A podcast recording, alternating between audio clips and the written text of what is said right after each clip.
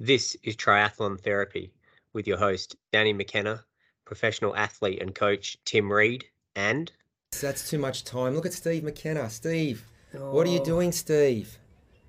That's too much time. Advantage Reed. Welcome to the show, Joe Gambles, otherwise known as the Weathered Vegan.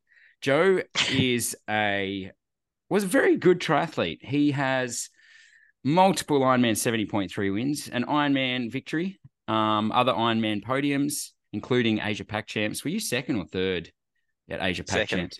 Second. Second with a, one, yeah. Probably the one of the only negatively split marathons I've ever seen. Uh, you also had a world championship podium that many people don't know about. I know about it because you pushed me off the podium. I should have, I ended up getting fifth that day, but should have been fourth. We all remember the reasons, but I remember that third that day. Um, and all round great guy, longtime friend, and more excitingly, joining the RPG coaching team. But that's not just why I'm having you on. Thanks for coming on, Joe. You're very welcome, Reedy. It's uh, my pleasure. Uh, big fan of the show. As of last week, when you asked me to come on, I thought I should listen to all the podcasts, and uh, that got me through my my long run of like three hours the other day. I pretty much just listened to on high speed. That's a straight up lie. You just said before you've listened to one and a half episodes. I've only listened to one episode myself. I listened to the first one and I was like, wow, the bar's really low. Yep. And then the last one, I listened to last week's and I was like, wow, they've really got this dialed now. And now I should definitely go on the show. Even so, though I haven't had an invite till now. So, yeah. Um, Steve will also be joining us. Uh, he okay. is classically late and I just can't, I just thought we'll just oh here he is. oh damn it, he was gonna gonna prove me wrong. I was gonna we'll just get started and see what happens. Um yeah, we're gonna have we're gonna talk a little bit about Nice. We're gonna talk. We've got Benny Hill joining us. Uh, a lot of people don't know who Ben is. He actually got 13th in Nice at the Ironman World Championships on the weekend. Was it 13th? Jeez, I should have 13th, yeah. Which uh, no, is impressive because he's done like three or four triathlons. Um, but cool history. I had a chat to one of his mates to get some content for the show. Um, yeah, interesting guest coming on. Joe, tell me what you're up to these days. Well, actually, we're st- still in Boulder, Colorado. Been here for 16 years now. I came here just to check it out in 08 and I haven't left. But uh, actually, exciting news is they're actually moving back to Australia at the end of the year. So lots of lots to organise. Um, packing up the family and moving back to well to Melbourne. So uh, excited to be there just after Christmas this year. But at the moment, I'm yeah coaching, um, uh, commentating. Uh, whenever they're really desperate, they uh, give me a call, and uh, I just uh, cruise down the road five minutes and make it up as I go along. As you've probably witnessed some of the commentary. Um, Man, I've only heard and, I've heard really good things about the commentary. I've only just started watching triathlon again. I used to pretend for quite a while that I was keeping up to date. Um, but I've heard really well, I do things. do. Well, I do. I uh, even if at these last minutes, some I that's happened a couple of times, but most of the time I, I do know. This year I've actually had at least like six months notice of when I'm going to commentate. So, but I do I do enjoy um, looking through uh, all the athletes and getting to know some of the ones I don't know. Um, definitely, I haven't raced obviously for two years, and yeah, yeah, there's so many new names, and it's exciting to see um, all these new young guys just popping up. But uh, no, I, I do. Uh, I generally, um, I have, I come with very well prepared, and then I turn up next to Matt Lieto, and he's like, "Oh, can you just send me that um, that document you've spent hours preparing?" And I guess I, I just share it with him, and and then he just basically rips off everything that I've researched. Which is so. Um... Tell me how it works. you guys, you guys go into a studio in Boulder for the Ironman live team, and you just pull an all nighter when it's overseas. Yeah. Um, yeah, and they're the one, they're the ones I get because the the top dogs, uh, DD, Michael, they they won't do an overnighter at this point really. Um, so an all nighter with Ironman is that's pretty full on. So depending on where it is, like if it's Europe, so the eight hours in front, we'll start coverage at 11 p.m. Boulder time, and then go through till the sun comes up, and probably another couple hours after that. So it's definitely if I went back and watched some of the recordings, there's definitely a few lulls, but hopefully you don't have that same bad patch as the other commentator because it's it is you go straight through the night and you're yes basically coffee, and cashews is basically what I get through uh, 10 hour commentary. So it's I enjoy it, but you're wrecked for two, three days. But it's, it's a bit it's like fun. when I used to go riding with you, though. Like the conversation would be nonstop for three or four hours, totally wrecked afterwards, and you'd be eating cashews. um, but no, I think you're doing a good job on that. I think I hope that um, they keep you coming on board. I, I think with the Ironman coverage, sometimes I think there's they feel this necessity to commentate the whole time, and I actually think especially if we were able to get more cameras on what's happening further back, like when it's just yep. focused on one person, it's a real tough job for the commentator. Like if we're just watching Laidlow for yep. for for the entirety of the of the coverage, there's only so much you can say. But if you flash back and you see two guys battling it out in fifth and sixth, suddenly then this conversation would flow, obviously. But... Yeah, I completely agree. And I think and Matt Lieto is very good at this. He's very good at actually not saying anything and just letting the feed sort of um, speak volumes. And some of the shots that they're getting out there, especially if you watched the Nice coverage last weekend, um, yeah, you don't really need to say much, and we can sort of learn a lot from the guys that commentate like the Tour de France and that. They, they don't need to fill every second with with talking. Um, it's nine hours. It's quite nice to not actually hear someone talk uh, the whole time and just sort of enjoy watching a race. But as you said, yeah, if it was possible. Like they do have some other motos out there. Uh, obviously, they're always going to have one on the uh, the first guy, first male or female athlete. But yeah, like for use Lionel Sanders as an example. Like if you had a pet moto on him from out the swim all the way as he's ripping through the field, um, then that's a, lot to talk about, and it's sort of ex- exciting um, racing. But they're getting there. It's definitely, I think it's improving. Um, yeah, for sure. And it's great that we get so much coverage of the 70.3 races. And we're covering the Melbourne race um, in November this year, which is uh, which is pretty cool as well.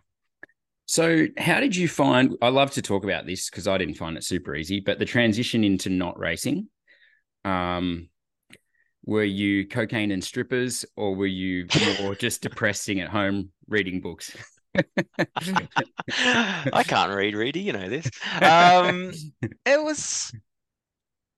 I'm not. Yeah, my last race was the World Champs in St George two years ago, and yeah, like the first few weeks were tough, but that was more. I just sort of couldn't stop analyzing the race. How it was like I had the worst swim of my career on my last ever race, and but once I got through that, honestly, I I I was ready. I've been racing. I did my first pro race when I was 16, and I'm 41 now. So I retired just before I turned 40, and um, yeah, I was ready to do other things. And yeah, it was pretty. Within a month, I was feeling pretty good, and we're lucky here in Boulder. I was out running trails with my dog and just out, just enjoying myself. And I didn't need. I didn't feel like I needed to run, train 20, 25 hours a week. I was quite happy getting out the door for a 30 minute jog sometimes. Um, but uh, so yeah, maybe I wasn't quite as addicted as I thought I was to to training. Uh, but yeah, I'm enjoying. I I have to get out most days and do something, even if it's a 15, 20 minute jog. But uh, yeah, the transition's been pretty good, but still obviously very he- heavily involved in the sport. So, um, we've just Steve. Sorry to you haven't got a word in yet, but um, oh, oh Steve here. I thought he'd left. Okay, no. sorry, sorry, Steve. No, no, I muted myself again because I, as soon as I got back in, Winnie had followed me and she's been banging on the door until about thirty seconds ago, and screaming. Benny, that's all right. Benny Hills just joined us. Um, Benny, welcome aboard. Sorry, we as as expected, we got started about ten minutes too late, so we were going to go a bit more through the race before we had a chat to you. But seeing as you're here, welcome. Um, what a crazy expedited journey you've had in triathlon. Um, first of all, uh, just what a ride. How long have you been doing triathlon? It hasn't been long at all. All right. And you just had a 13th place for listeners that don't know you at the Ironman World Championships. Sort of surprised everyone, I think, first Australian across the line. Congratulations. Yeah. Tell me a bit about the journey. Uh, thank you. I'm happy to be on the uh yeah, I I guess it was before Port Macquarie last year. About six weeks before that, my mate was like, he'd started doing triathlon. We were teammates as cyclists, and he sort of converted over, and he convinced me to come and do a triathlon with him. And uh, like I did a bit of like swimming and running as a kid, but um, I was like, that sounds that sounds like fun. So I joined him there. Um, and I won my age group and was like third overall. And I had a great time. I was like, this is a lot of fun. Um, and so after that, I kind of those six weeks, I did a little bit of swimming and running in prep, and then from then on, I was like, oh, this is something I want to do more of, and sort of got into it from that point. So it's been like about about a year and a half since I started training for triathlon. Um, and yeah, it's it's been a lot of fun. Yo, that's, that's nearly better yeah, than that's, my and yours and my uh, Ironman World Championship results. He's done it for a year and a half. I wasn't going to mention that, Reedy, but uh, anyway, um, I was going to uh, sort of skim over that fact. Um, yeah, well done, Benny. Um, amazing performance there. Uh, yeah, so it's obviously it goes to show uh, having that cycling background, uh, especially uh, coming to a race like Nice, just really set you up for a really great, great race. And off the back of that, just a stellar run after I think your marathon in Port was over three hours, and then to come out and have an amazing bike ride and ride from not the greatest position out of the water to then put together an amazing ride and match some of the best riders in the sport and then get off and run a 248 um, yeah um, i'd love to see your training. If you could just send that over that would be absolutely amazing. Thank you. So um, Sorry, yeah. mate. You you also like people might not know this, but you've got quite a prestigious cycling background. Um, you actually rode with Pogacar in one of your teams, one of your. Can you tell us about, I guess, what it was like racing and training with him, um, and what you know what triggered you to stop cycling? Or I assume I, I don't know if you've even stopped. Are you still racing cycling? What's what's the go? Um, yeah, like I I guess I started cycling when I was like 17 and um from then till I was 29, I was like trying to be a cyclist and um trying to make the world tour.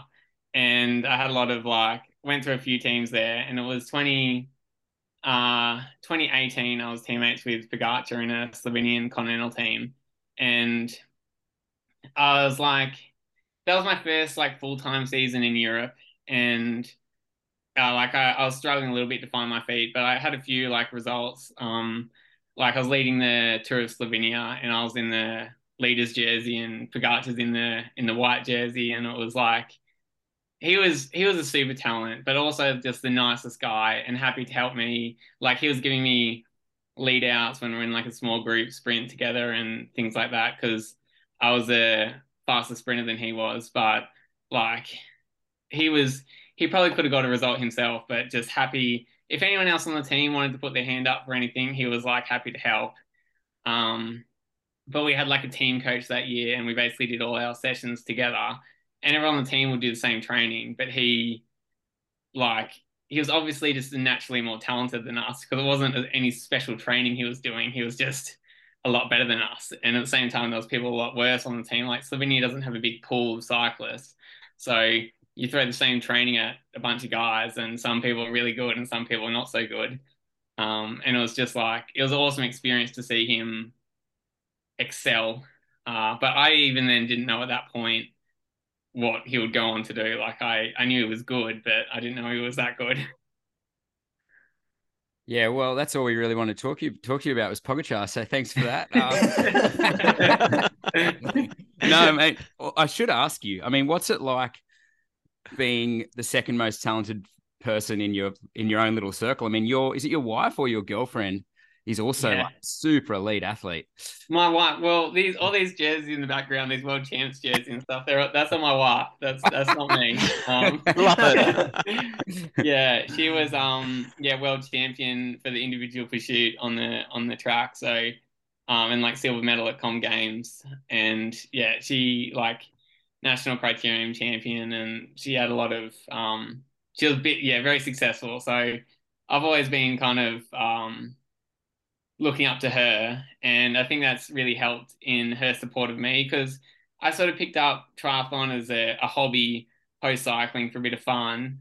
And then I've had success at that. And having her behind me, um, having had success before, she's really encouraged me to like do this and do this at a high level. And she's really supportive of that because she sees high performance and and like she's enjoying being on that journey as well. So is Rebecca? She does she still train much now, or just? No, I think I think she never really loved the training. She loved the success of it, and now not having like that, not having that like Olympic dream in mind, just doing it for the for the fun of doing it isn't as motivating for her. Um, so she does exercise a bit. Um, she was doing park run there for a while, and uh, still is involved in a bit of Zwift racing and things, but she really doesn't do it as much as she'd probably like, or um, she's just not doesn't have that motivation anymore. I don't know about the rest of you guys, but I was looking at those jerseys thinking if his first tour was in 2018, he's squeezed a lot of success into a COVID period. Yeah. there you go. That's that's a really interesting story, and yeah, it's great that um, yeah, your your wife uh, gets it and uh, can support you now because looks like you're just getting started. Um, I did look at some of your um, cycling, just the races you've done recently, and I saw leading into Port Mac, you actually did uh, a couple of races that are really well known, especially in Australia, the Melbourne to Warrnambool Classic, which is 265 kilometers, and Gra- Grafton to Inver- in Inverell Classic. Um, that was like a week out, I think, from Port Mac. It was that like your last sort of big session? Obviously, you're very and you did very well. You were six and eighths in both of those races. So, did you use those as prep? And obviously, you feel very comfortable, with, like someone like a Cam Wurf that can just ride at those Ironman watts all day. Um, yeah. Yeah, I, I, well, I still race for like a NRS team, uh, Blackshaw. So I, I do um some NRS race with that. And I, have always enjoyed the the long one day races. So I get excited about the Melbourne Warrnambool and Grafton Inverell. So I was I was torn between um like Port Mac I wanted to do well at, but I also wanted to do well at Grafton. So I was like, I think I should be able to balance both. And um, a week out doing that race, I think it was it wasn't I don't think it took anything away from my Port Mac ride. I actually felt particularly good at Port Mac. Um, so is yeah is a bit of a is a bit of a balancing act. Uh, but I wasn't. I was. Ve- I've I've struggled a lot going to triathlon with injuries running. I get. Mm-hmm. Um, I feel like I have a, a good engine, but my just my my body can't handle any kind of load really. So I I was injured going into Port Mac. I hadn't really done much running, so okay. I um it was I was basically bike training and just hoping to hang on in the run. With so the the build up to to Grafton was um was my prep for Port Mac, and then uh, I had a good bike at at Port and not a good run. I don't remember seeing Steve. How did your bike and Benny's bike match up? I don't know. I think he definitely closed the gap from um, the swim because we we had no one near us. And then we we turned back to go back to town with like 20k left, and we see this one random rider. It was obviously Benny Hill, and we were like, "Who the fuck's just started catching up?" There was no, no one in sight. So yeah, I'm not sure. Ben, you would know probably. I haven't looked. Oh, you well, you outrode all you drafting fuckers, so um, that's pretty good. Did he, well, Without a lead moto, time? everything, he outrode you guys by five minutes. What are you doing? uh, I was. Uh, you can blame Burks. He was pushing most there. he, he should have rode. Burks always gets that. he should have rode harder. Um, yeah. So, so Benny, I've got an interesting um, question for me. Anyways, you you were you were preparing for a cycling race, but you still managed to ride well in a TT position at Port Mac. So did you do much TT work or did that get in the way of um, cycling prep? I think um, I, have always felt like I've adapted quickly to my time trial position on the bike. I don't spend a lot. I actually don't like spending too much time on time trial bike. I start to get, I don't know if it's the saddle I use or whatever, but I get like saddle sores and um, I start if I'm on the time trial bike too much, I get a bit uncomfortable. So even like even in my ideal prep, I'd probably only be on the time trial bike once or twice a week. So I still did that in the lead up to to port. I would I would do or in the into Grafton, I'd still do one or two that like I'd do a threshold workout on the time trial bike and maybe like a three hour ride just in the time trial position during the week. And then that was I, I feel like the crossover worked pretty well um, between the two. I could still prepare as I wanted to for Grafton and that was enough. That's all I really wanted to do in that position for Port anyway. You know, Cam Wurf Sounds very- similar. Sorry. Yeah, I guess Cam Worth, and that brings me back to Sebastian Kienle. Hardly, like literally, I think would ride twice, maybe once a week on his time trial bike. And if that bike came out of the garage, it was like full gas, like it was race stuff, it was higher than race pace effort. And then he'd do all his base pretty much on the road bike. So, So, um, yeah, and Cam Wurf's obviously look at the Pro Tour guys. I know they only time trial for an hour, they don't spend much time on the TT bikes at all. But it's a little bit different time trialing 180 kilometers. But Cam Wurf and Sebastian Kienle come to mind for that works really well. So I wouldn't change a thing. And I think it's it's probably better for your body too. Hey, get, in the and long getting run. into the weeds a bit on that, Benny. Do you run your road bike position? Do you run the saddle quite far forward to sort of? Is it a fairly similar Yeah, uh, load?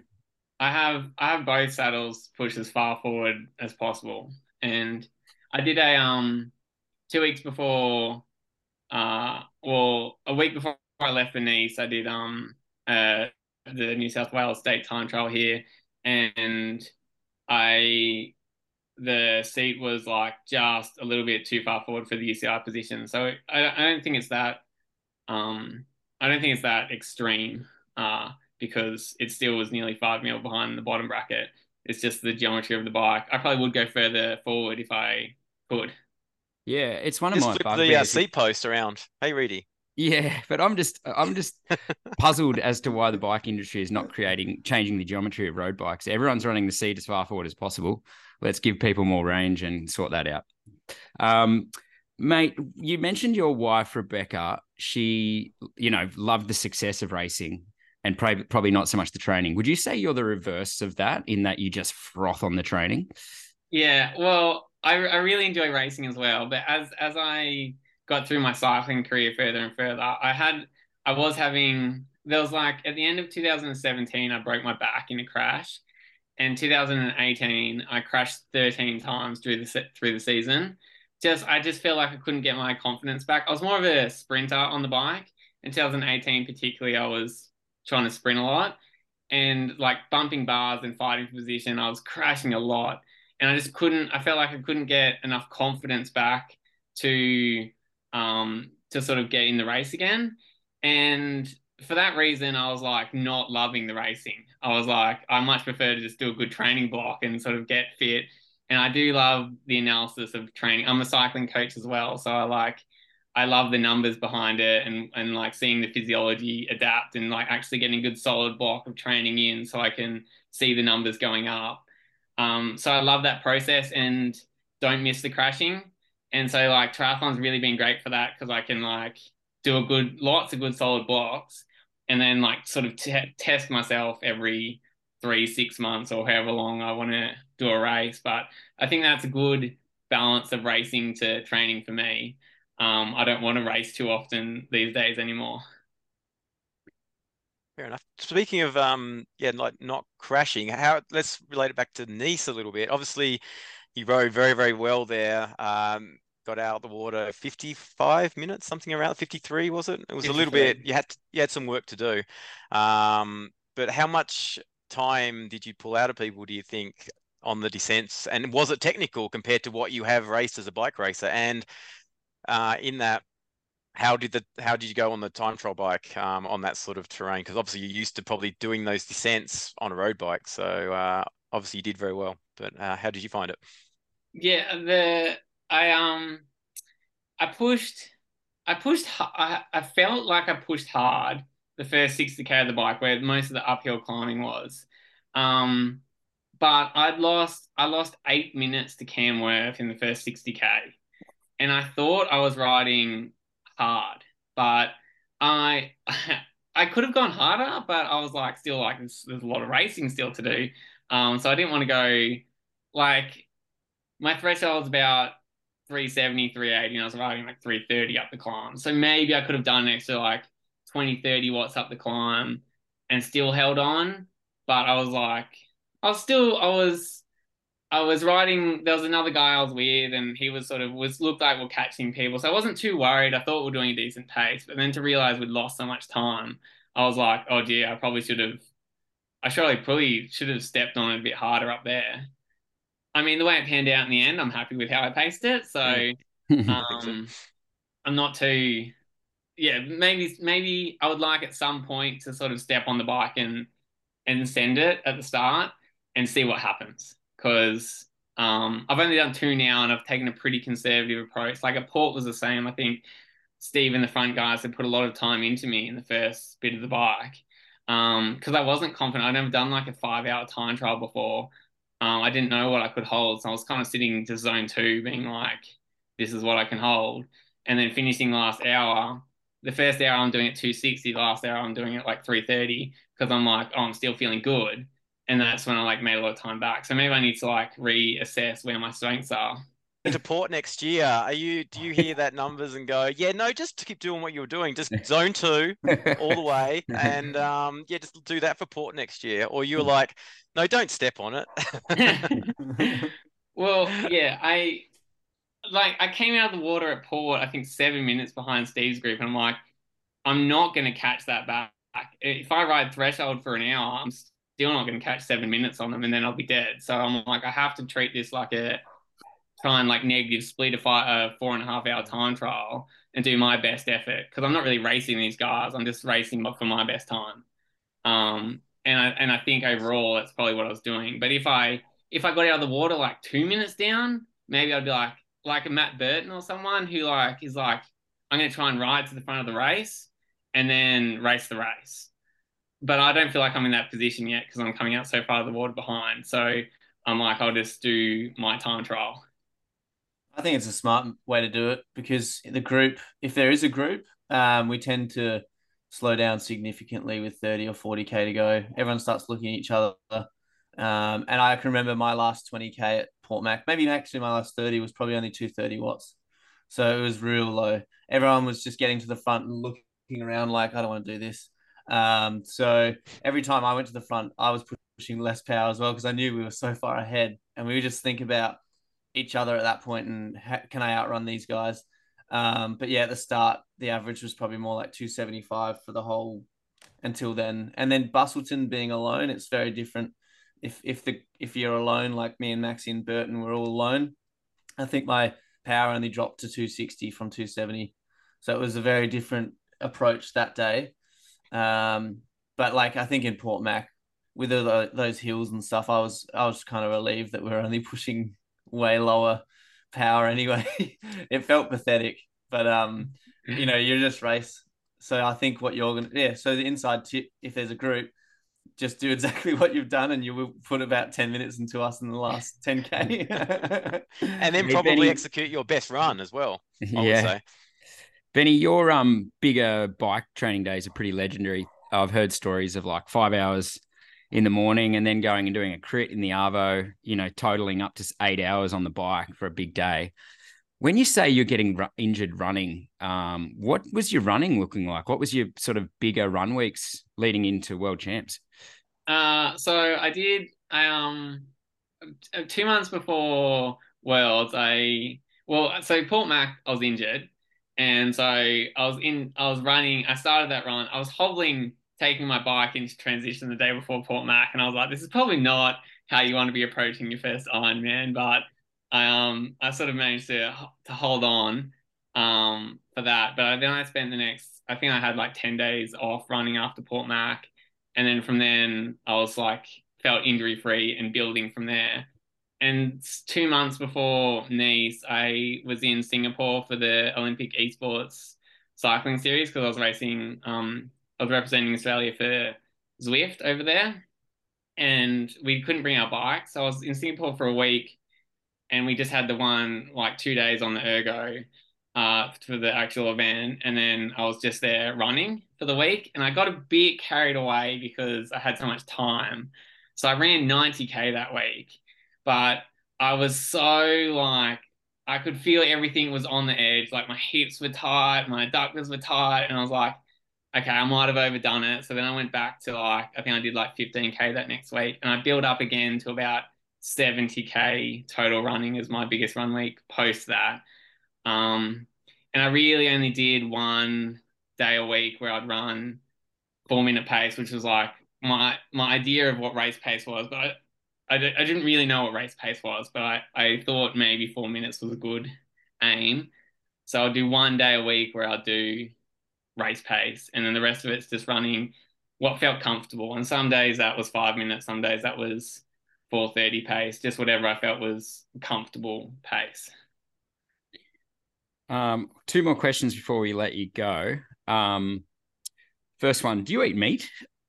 Yeah, yeah, I love meat. I eat a lot of meat. See, Joe, this is where you fell short, mate. You could have had a top 15 at World Champs. But think of all the animals I've saved. I might be the weathered vegan, but like, come on.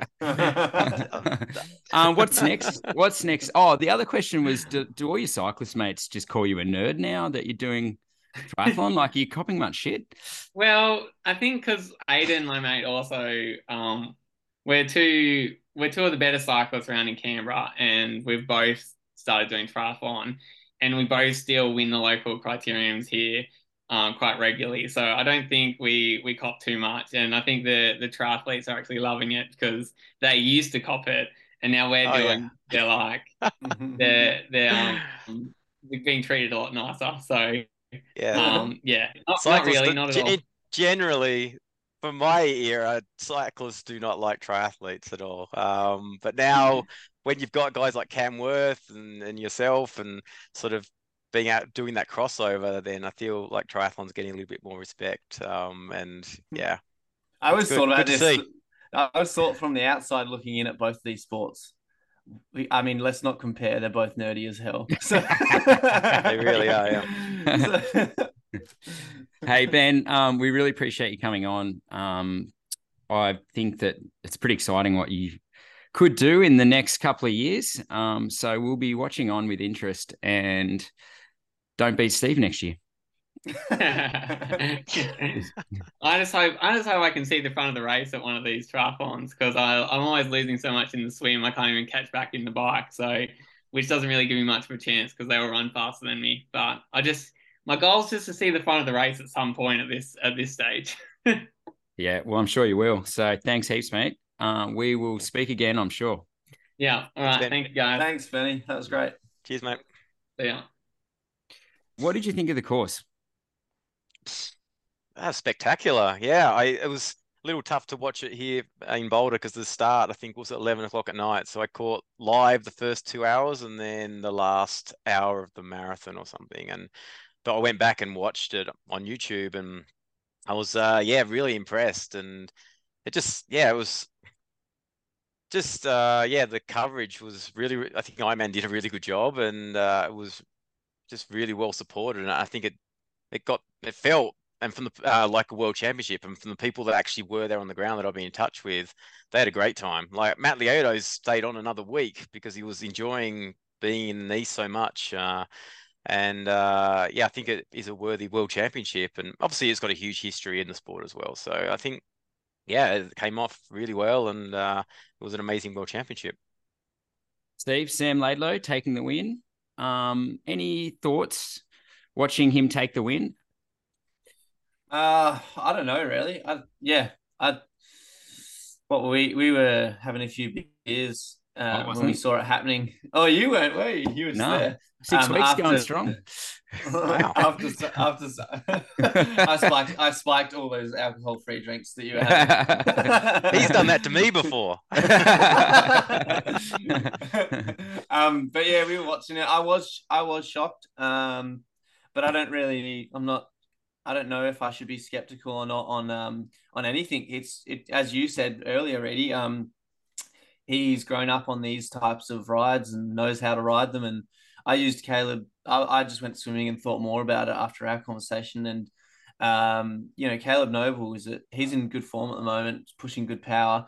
I was training with him in Davos, and he lost seven minutes to a French guy up that mountain, um, up and down that mountain in Davos for Challenge Davos. And yeah, I think they just know how to ride these hills, like you said, and they know how to descend them. They know how to hold power on top and, and over the hill. Um, and it's a, yeah, I just look at it and I go, this course is never anything I'll be successful on. I just, I would lose 10 minutes up and 20 minutes down. so, Well, we've so always I- said. Sorry, you go.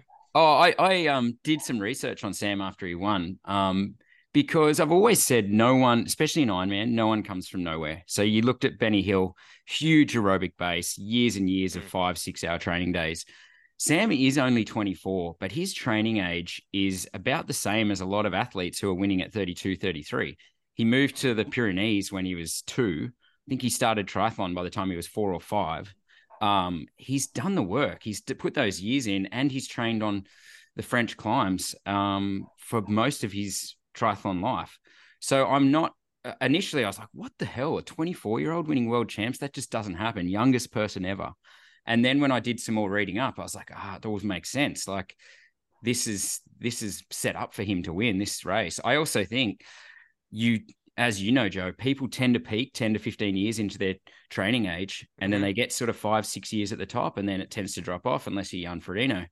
And uh, Mhm. I'll be interested to see how long his career is because, yeah, peaking, I think being so young, there's only so long you can put yourself through Ironman events. Um, thoughts on the longevity of his career?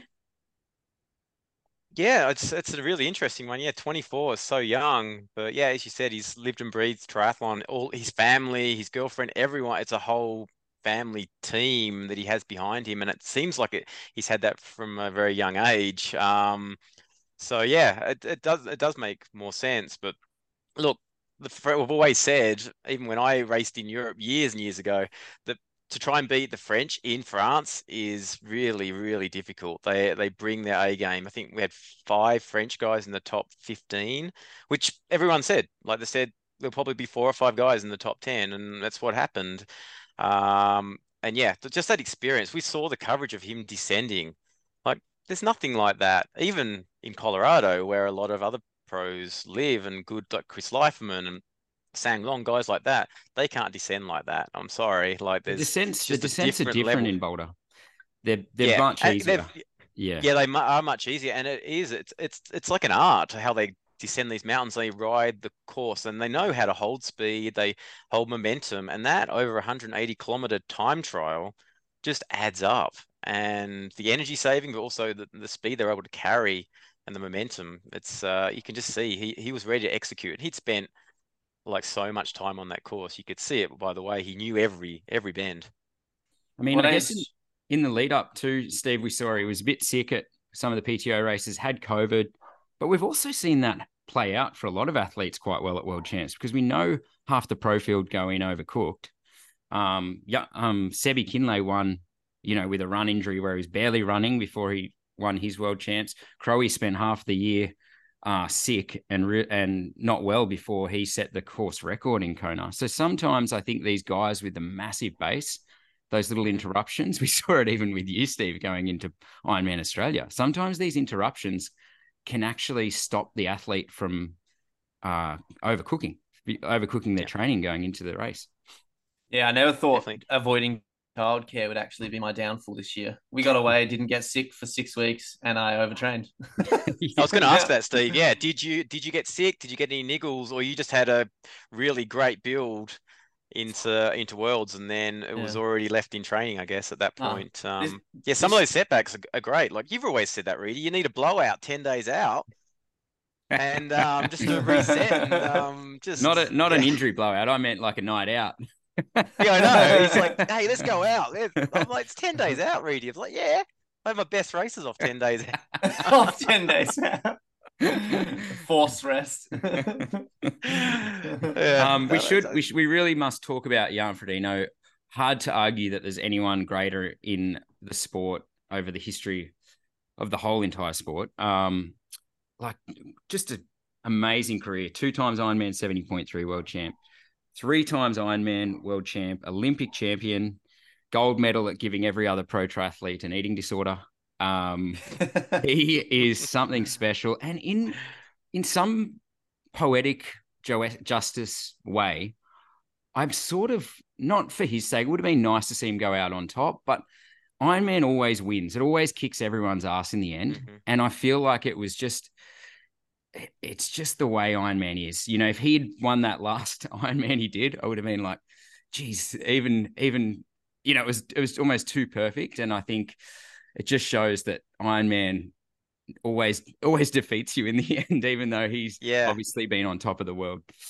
I think I saw a clip about he posted something about that uh, in one of his many many interviews. Um, that yeah, it was sort of fitting that he had beat him on this final race because he has spent a lot of time at the very very top and really unbeatable. And if you look back four weeks ago after racing in um, Wisconsin at the PTO race, like I I was like, who's going to beat him? There's no way. And but he just I think some of the people, as I said, I've been in touch with on the ground, he didn't seem to have that fire in the few days leading to the race, that confidence, that um, real like just I'm going to rip everyone apart. He seemed very uh, just content, which I think he said this in an interview as well. It's it's good as a human being to be like that, but it's not good as a racer. And he's not. I don't think he's hungry like he maybe was once. And even he looked like he maybe had a niggle as well. The bike sort of uh, flared up something. I don't know what exactly, but he definitely got off that bike pretty uh,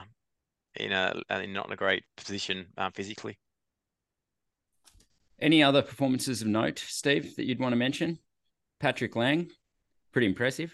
Yeah, that's crazy. Um, so I don't really, I didn't follow the race closely, so I'm, uh, I wish I did now that I'm in this podcast and the main topic is his Nice. I also didn't didn't read messages that you sent about what this podcast was going to be involving. Well, ask me, Reedy. so, but yeah, Patrick Lang was incredible. That's that's all I can say about his run. It's it's it's something to strive for. I I know I can run as fast as that, but off that bike is incredible to do two thirties. It's um and it's it whenever someone's doing these things, more people do. So that's great because I hope a few of us in this sport lift our bike and our run because of it's just what you see. And uh, as Sam Laidlow says, believe, uh, cheers, perceive. what does he say? I really should have written that down, Steve. Believe, Believe, perceive. perceive, achieve. it's really true. I, I, I want to make note of Brad Weiss. Like, I think he's definitely on people's radar that know the sport really well. I've spent a lot of time with Brad and call him and definitely a close friend of mine. And it was amazing to see him execute. Um, finally made that like he's an amazing swimmer in the pool and never really uh, capitalized that in the in the open water. And like I'll give you full credit here, Reedy. I messaged him before the race. I said, "Wear your sleeves down." First time he's ever done it. I've been telling him for years because you told me, and he finally did and made that front pack and just it set him up for a great race. And despite a five-minute penalty, um, comes away with a seventh place and um, just an amazing performance. So uh, yeah, full credit to to Brad. He definitely he's he definitely puts in the work. That guy. You should not have brought up the sleeves up or down thing. Hey, Steve, sore topic. hmm Yeah, I never, ever, ever do that. And um, yeah, was convinced that there was no other way because the So right before right before seventy point three world, Steve got talked into having his sleeves over his shoulders, which he'd never done before. And uh, what was the sensations like? It was, but I felt it in the warm up. Got out and I was like, "Oh, I'll quickly just do this," and then I was um, again convinced. No, no, no, keep it like that. I was like, "Oh fuck!" And I just went through the race as if I was doing a strength effort with a lactate of like one thousand. Mm. I I remember. Uh, Reedy told me Oceanside. I turned up and I was actually I'd put in a big winter of swimming and blew to pieces in the first 200 meters. And I'm like, and then I'd managed to find some good feet. I thought and got up, um, got out of the water. I knew I was in was in the first pack. Got out of the water. I was on Lionel Sanders' feet. I'm like, that's not a good swim. but it's And it's, Reedy- it was awful. Felt like a gorilla had jumped on my back. And Yeah. um, yeah, Reedy, like after the race, like, oh, that was the easiest swim in the world. I got on Appo's feet, piece of cake, mate. I'm like, I think um it depends on your suit as well. So the advice isn't that bad if if it's someone who has a loose suit, but mine is like Mhm. It's got those aero stripes now, so it's like mm, the tightest upper body that you could find in a suit. So yeah, the advice isn't terrible for some from some if they've got a suit that's like stretchy, but mine is Yeah. yeah, so especially when it gets Yeah. wet, it's just horrible. well, you, you won't make that mistake again, I guess. no. Mm. I have, one, I have a question for you guys. So the top 10 from this year, obviously in Nice, do you think this could be the top 10 in Kona next year? Or do you think there'll be guys that maybe wouldn't make that top 10 or there, and there'll be guys that definitely would be more in the mix? Reedy, Yeah. I think Oh, we'll I have think- the same answer. I think I think it di- it's going to differ. I think there'll be some guys that will always that will be up there. Um, there's going to be some guys who are just who just can't descend with those guys in Nice. Mhm. Um, a, a lot of the guys that are still really strong in terms of power output will do well in in Kona. So, um, I love that it's rotating. I think it mixes it up, keeps it exciting. I'd love to see uh, even more courses get mixed in. But at the moment, you can't really argue with those two courses as being, you know, exciting, tough, fair, all those things. Okay. One Mm. more question for you, Reedy. Will the Angry Gnome maybe come out of, uh, or you're not even retired and race, maybe get a knee spot in uh, two years' time? Uh, 100% no. I'll never do an Ironman again. If I do come back, if after I get my heart fixed, it'll be to win local sprint triathlons and be a local legend. I'll, I'll take you on. Let's let- let's pick one in two years, Reedy, and let's race each other. That'd be great. but you're not allowed to swim train. No swim swimming allowed. That's It's funny when you're out of it for a while. You're like, just that constant, uh, constant. Oh, I've got one more session to do today. I've got. It's just that and that fatigue. Like I, I just enjoy being able to talk to people and not fall asleep while I'm talking to them. So, yeah. I, I no, I get it. No, I it's nice to actually have clarity in your thought. Um, yeah. but uh, yeah. so, anyway. Joe, I've got a question for you. Just going back to something I was the interested nineties. in. Okay. yeah, pro- no, probably. um, so, so we, Not that we, old. We were chatting. No, we were chatting about age in the sport. Um, and you said you've been doing it a long time. What age did you actually start? did my first triathlon when I was 12. Um, my dad did triathlon and I just ended up doing a kids triathlon and yeah, loved it. And that's pretty much switched me over from running pretty quickly because I wasn't, I don't know, I did, I love my running, but I wasn't getting anywhere with it um, when I was like 14, 15. So I switched to triathlon and just embraced it. Uh, so yeah, I raced my first pro race. I got a wild card into the Devonport Triathlon when I was 16 and got to race Miles Stewart, Greg Welch, Macca, Crowe, everyone. Like it was, I got smashed, but it was a great Mhm. opportunity. Then went to junior elite racing and just, yeah, kept chipping away. I didn't, I just consistent. I just love the process and just tried to improve a little bit every day. And yeah, I, I just enjoy. And when I stopped improving, which was like 18, 2018, 2019, I lost the, that momentum a little bit. And, uh, but until then, I just yeah, just tried to. There's always something to work on in triathlon, and I just I just enjoyed it. And yeah, I'm a talker, so I, I like going out on long training rides and just chatting away. It's uh, there's not not not many other jobs that you can do that. So, do you think the age caught up with you? The age in the sport, that is. Do you think it was your body or your mind more so in 2018? Mind, mind. I was one of the angriest racers out there. I'm Mm. like super chill off the course, but as soon as my son came along, I was, and I got married, had my, we had our son. I was too content. I'd ex- achieved everything that I wanted to achieve, and I wasn't angry. Ask Appo. I used to call him the c word and like yell Yeah. at people. I was the angriest person on the race course. We, we Um, both we but- both were we both were super angry, and then I don't know But- why. yeah yeah, um, and It's just a Ta- I have a Tassie chip. Like it's from Yeah, yeah. Tasmania. Like it's like you just get a chip on your shoulder and uh, you just feel like you need to prove yourself. And then I'd realized I didn't need to prove myself anymore. I don't know. Yeah. yeah, it's Well- funny. I think um, it, like Steve, you've got the perfect example of every photo of you in a race, especially on the bike. It's just this face of pain.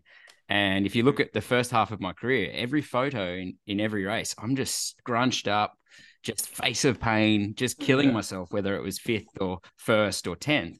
And then the last three years of my career, I'm just like full poker face, relaxed, about to fall asleep in races. So yeah, I didn't. My best racing, I didn't think. I didn't overthink anything in the last few years. I was so analytical and just. I used to just race. I used to I'd get out the water behind and I'd just rip, try and rip everyone's legs off and hang on on the run. It was very simple, and then it got complicated, and I, yeah, Mm. Yeah, it's when you lose that. You, if you overthink it, it's, I think you're maybe on the way out. I think the good guys know how to just go to that place and be happy with it. We Uh, were talking, Joe, uh, the other day about how we were in a bit of a golden era too, whereas in Boulder, we would all turn up in Boulder, especially all the Aussies, Kiwis, and a couple of the more jovial Americans. Um, and everyone would just train together. Be like, what are we doing today? Mm. And we'd all just go out and train. And then it got real scientific. Everyone had their intervals to do. And it sort of, I think we got really lucky and had a great time. And um, I don't know about you, but uh, I feel amazing gratitude for that being in that era. Um, how do you feel about it looking back? Yeah, no, I completely agree. Uh, yeah, I look back and yeah, some of like from when I moved over here in 08 through to like really pre-pandemic. Um, yeah, like even the couple of years leading into the pandemic, it got very, very serious. But um, yeah, till six, 15, 16, like I used to train and race against like my mates, like Ben Hoffman, Richie Cunningham, like when you were in town, Burkle, like Crowe, Chris Lee, all these guys we'd tear shreds off each other and wouldn't even think about the training next day or what what what's. We just didn't want to get dropped because we're having a bad day. Um, and then we'll do it all again the next day. And just I don't know, was so simple. And I think it's really interesting to hear Benny talk. He's like, I love it. I love the the very simple, just oh, just trying to accumulate some good miles in the legs and build this big, huge aerobic engine. And look, he's so um new to it, and I feel like, yeah, I don't think he should overcomplicate it. I think what he's doing right now is sort of how we used to train. Just get it done and recover, train hard, recover harder, and do it all again the next day. So yeah, it's it's yeah. He reminds me of how we used to train. I think that's a good note to finish on. Um, as I said, Joe is joining the RPG team, which is going to be exciting now that he's coming back to Australia. Steve, anything you want to plug before we wrap it? Nah, I've I've done enough plugging, and um, I'm sorry I didn't come in with my research or anything. I um I have been off the sport since the seventy point three worlds, and I've literally have had my phone off most of the time, and um yeah, just I, I think I've done about what eight hours of training for like a month per week. So Yeah. looking to get motivated and get back on the podcast and everything, and be a normal person again. But it was a bit intense over in Europe. Um, as you said, Joe, it's there's a lot to it. You look at all these things going on, and yeah, you can dive real deep. But um, as soon as you stop being a normal person, it's not really maintainable for some people. And I wish I was more in the era, um, you know, back in the day. I think I would have been very successful and but I still get on the beers after races. It's like the old days. It's very rare. I'm a, I'm like an old old school one stuck in this era. But um, because yeah, I, I definitely don't think during races. That's actually letting me down now because people are thinking too much.